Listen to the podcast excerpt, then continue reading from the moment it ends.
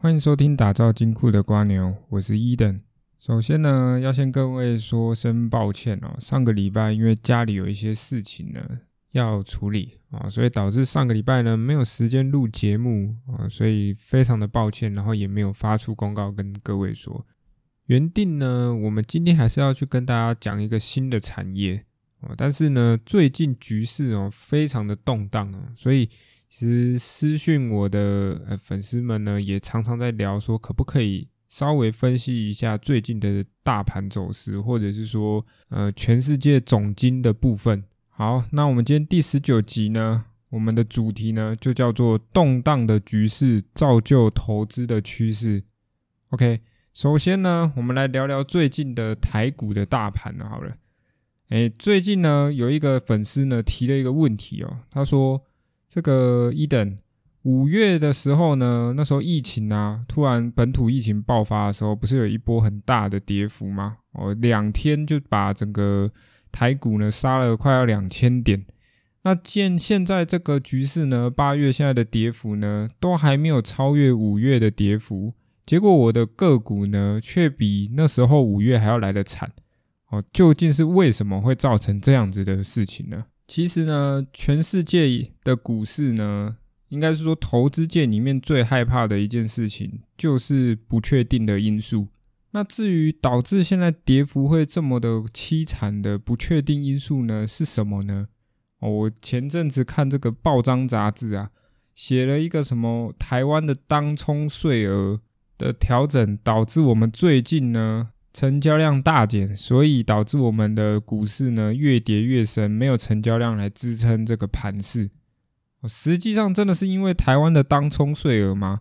如果我们把格局放在单就放在台湾来看的话，确实好像是因为当冲的关系而导致这个台湾的股市呢没有一定的支撑，也没有一定成交量可以往上继续续攻。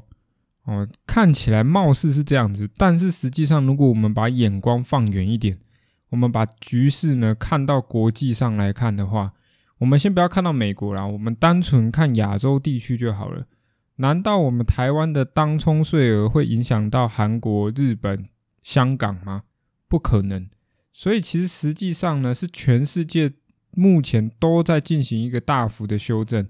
那所以台湾这个当冲税额呢？并不是主因，而且我讲白了，大家在当冲当道的时候呢，总是在批评当冲导致我们的股价这个波动很大。结果现在当冲税额要调整之后，反而又怪罪哦，我们这个调整税额呢，导致成交量下降。不觉得这件事情很矛盾吗？所以啊，其实纵观这两点哦，从国际局势来看，跟这个人的心理矛盾来看呢。当冲的税额完全不是影响我们台湾股市下跌的主因，那究竟是什么导致现在的全世界的局势呢？非常的动荡呢？哦，所以我想这个有在关注国际局势的人呢，应该多少就已经猜到了，也就是美国的联准会呢宣布要停止收购债券这件事情一释出呢，就导致全世界的局势非常的动荡。那鲍尔联总会的主席鲍尔，他也有讲到说，我的收购债券会让大家充分了解这个消息之后，我才会开始执行。意思是什么？意思就是他不会马上执行收购债券、停止收购债券这件事情。那请问什么叫做停止收购债券？而停止收购债券呢？对于我们的股市长期来讲是利还是弊？好，我们来探讨这件事情。停止收购债券呢？讲白了，就是在这个债券市场呢，美国它不再无限制的一直收购各种债券。那对债券的市场来讲呢，影响就会很大，因为整个成交量会因为美国不再收购我们的债券之后呢，而大幅的下降。那导致债券的投资人呢，会大幅的撤出债券市场。而债券市场一旦撤出呢，我们的股价呢，更正，我们的债券的价格呢，就会大幅的下跌。那下跌之后呢，就会导致什么？值利率哦，前阵子应该有听到这个什么十年期公债值利率飙升，而停止收购债券就会导致十年期值利率呢飙升。原因就是因为我们价格下跌了，殖利率就会上升嘛，对吧？那这时候十年期的公债殖利率的上升呢，对应我们的股市来讲呢，短期上会是一个很大的震荡。但是啊，我直接讲一个结论，但是长期来讲，对于股市来讲完全没有丝毫的影响，而且股市还会继续上涨。怎么得知这个结论呢？二零一三年的时候呢，美国联准会那时候就也做过停止收购债券这件事情。他在二零一三年的中旬的时候放出这个消息，并且在二零一四年的时候正式实施停止收购债券。那时候二零一三年中旬的时候放出这个消息的时候呢，美国债券的值利率大幅的往上飙升。原因是因为大幅的在售出，所以美国的债券呢价格越来越低，所以殖利率会越来越高，这是很合理的哦。殖利率跟价格本来就是个相反的关系。那我们回归到股市来看的话呢，在刚开始二零一三年中旬的时候放出消息的时候，股市呢确实呈现一个大幅的回档。如果大家有兴趣的话呢，我记得没错的话是在二零一三年的四月还五月的时候，那时候放出的消息。然后实际执执行的时间是二零一四年的时候才执行，OK，所以大家如果有兴趣，可以去对照一下我现在在说的这个股市走势图的话呢，你就会发现，二零一三年的四月、五月中旬的时候放出消息的时候，股市是呈现一个大幅的回档，不管是美国的任何一个市场，纳斯达克、S M P 五百，或者是这个费城半导体之类等等的。哦，甚至是这个道琼工业也全部都呈现一个大幅的回档。那你看台湾股市也差不多是这样子的概念。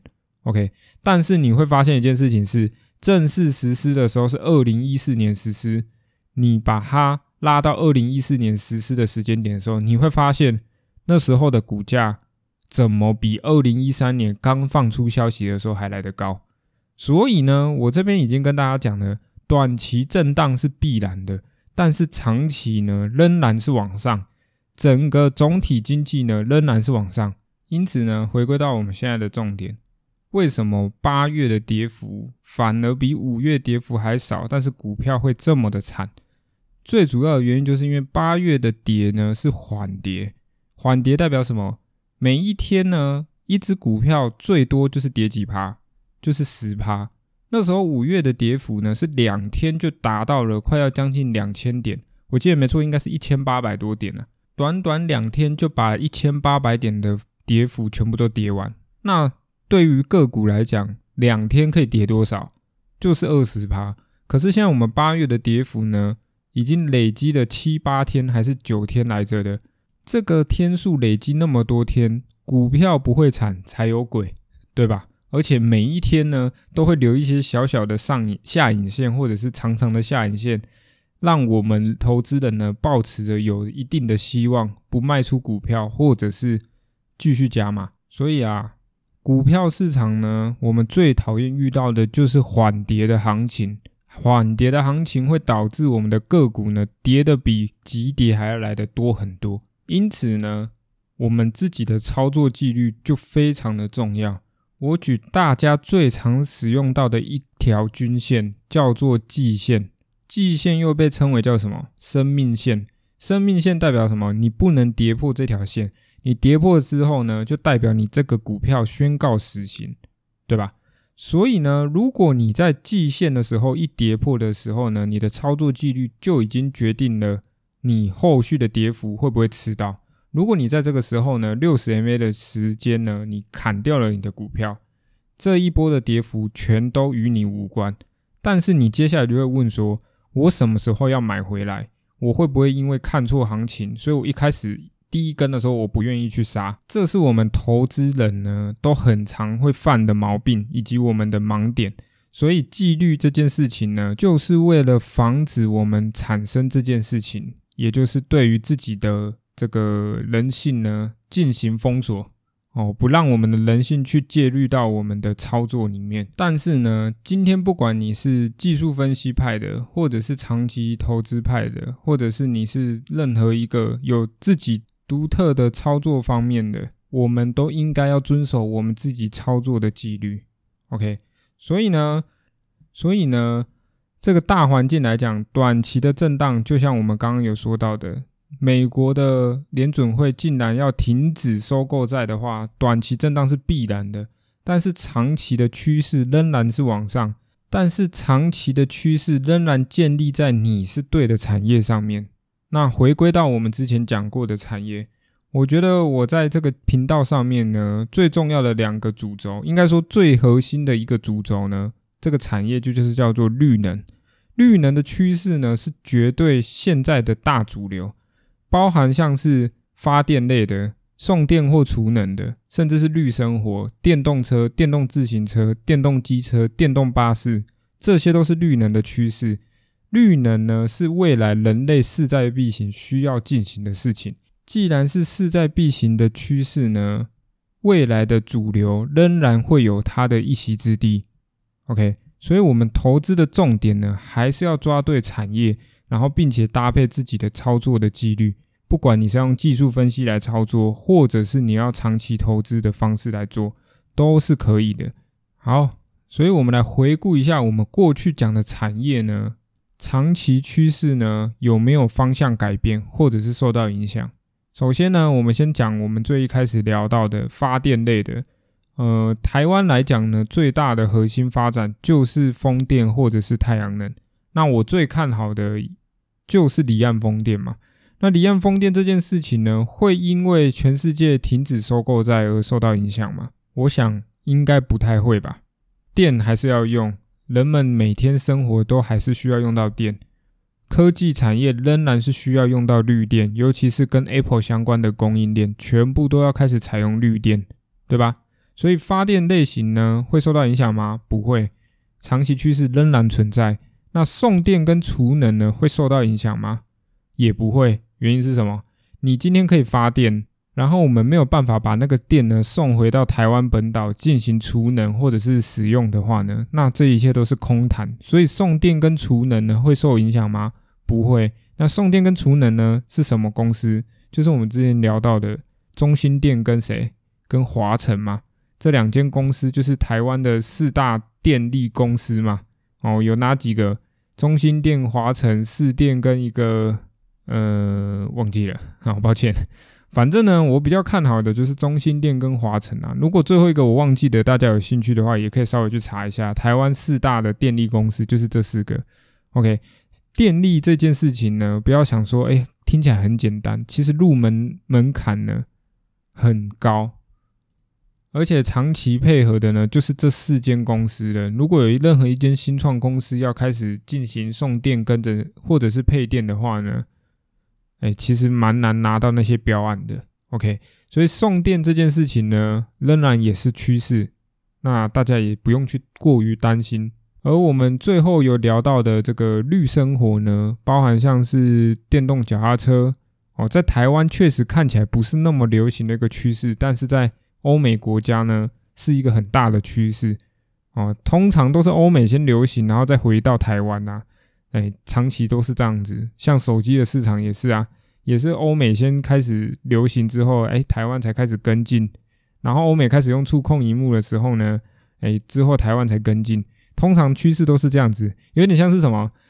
北部我们这个台湾的北部呢，流行的东西呢，可能要一年后才会换我们南部流行哦，那种感觉很像哦。所以呢，长期的大趋势仍然是存在的，绿生活的部分，那包含的像是电动自行车、电动机车哦，甚至是我们现在最夯的电动车子哦，特斯拉或者是这个各式车厂开始出的电动车，OK。那这些呢，绿生活的东西呢，会带动新一波的科技。那这个科技潮呢，就是我们之后又开始聊到的产业，像是 PCB 哦。原因是因为电动车原本应该说汽车产业原本里面的电子零组件很少，现在电动车的关系呢，导致的汽车产业的电子零组件非常的稀缺。那稀缺的情况下呢，就是要大量的生产。那所有的电子呢，都无法摆脱 PCB 的这个核心哦，它就是工业之母，所以所有的东西都需要 PCB，所以 PCB 这个产业呢，仍然是一个大趋势。只要是电动车的趋势仍在，只要是任何一个绿生活的趋势仍然在的话，PCB 这个产业就仍然会继续前进。OK，那 PCB 上面会有什么？会有 IC，会有锡，会有铜。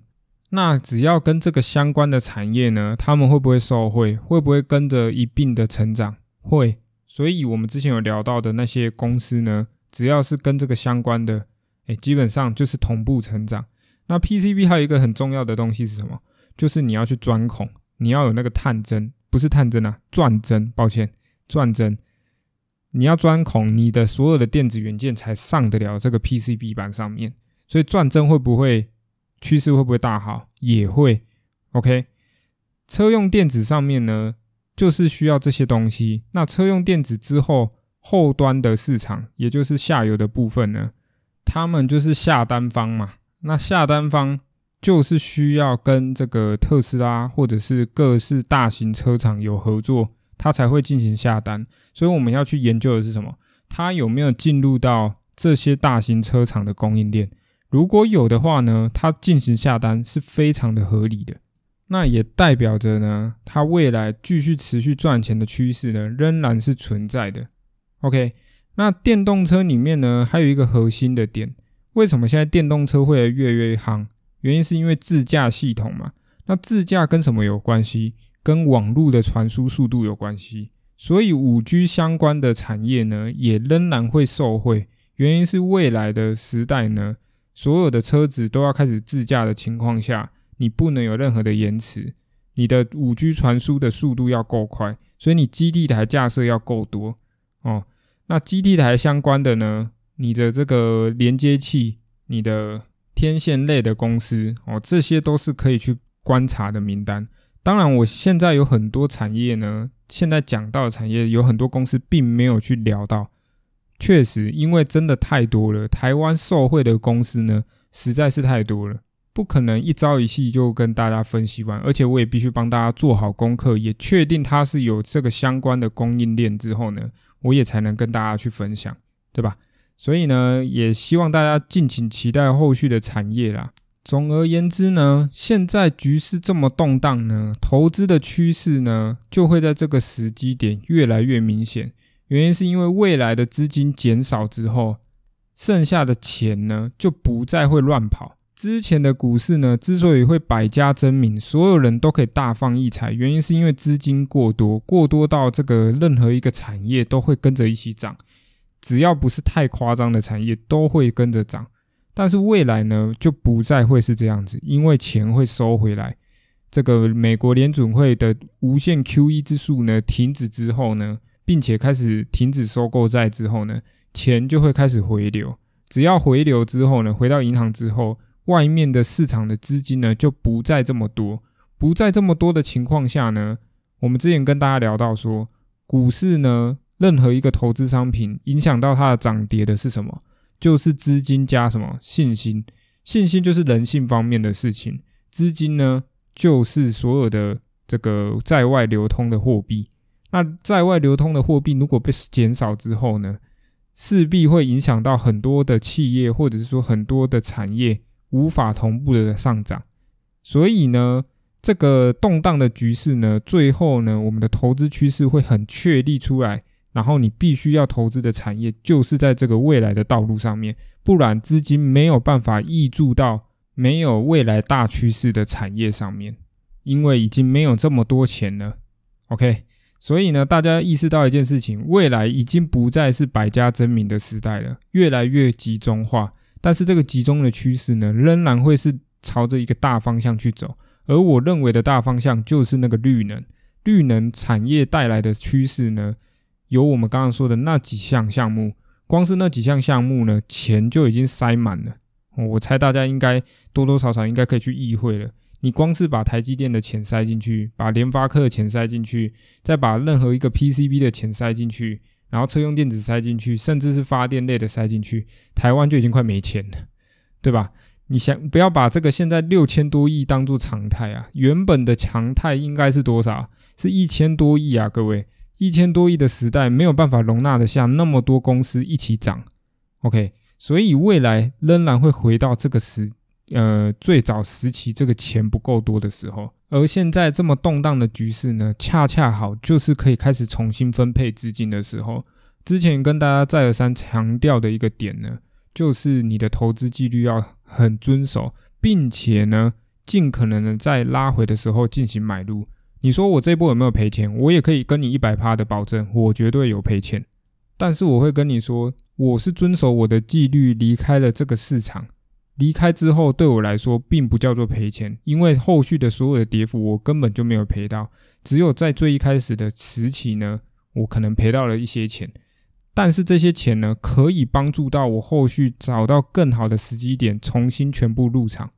这个事情呢是非常的重要的。大家如果在股市久了之后，就会发现，常常往往都是在我们一开始想买的时候买不到，然后我们去追高了之后呢，股市下跌后，我们往往就套牢在那边，等待着它回来，然后就会常常讲什么“张不卖”，然后之后接什么“奇迹自来”。哦，我相信大家可能多少都有听过这些话。如果你信奉的法则是这样呢，那完全 OK。只要你的纪律、你的操作纪律是长这样子，那就是这样子。如果不是的话，那你应该要去审视你是不是做错了什么事情，或者是你犹豫了什么事情，导致你现在这一波不再是照着你的纪律走。总归一句，现在资金要开始收回了，未来的资金呢就会集中在某些产业上面，而不在百家争鸣的时代。而我衷心希望各位收听本节目的观众们呢，能够在投资趋势的洪流上面呢，继续大放异彩。我们下个礼拜见，拜拜。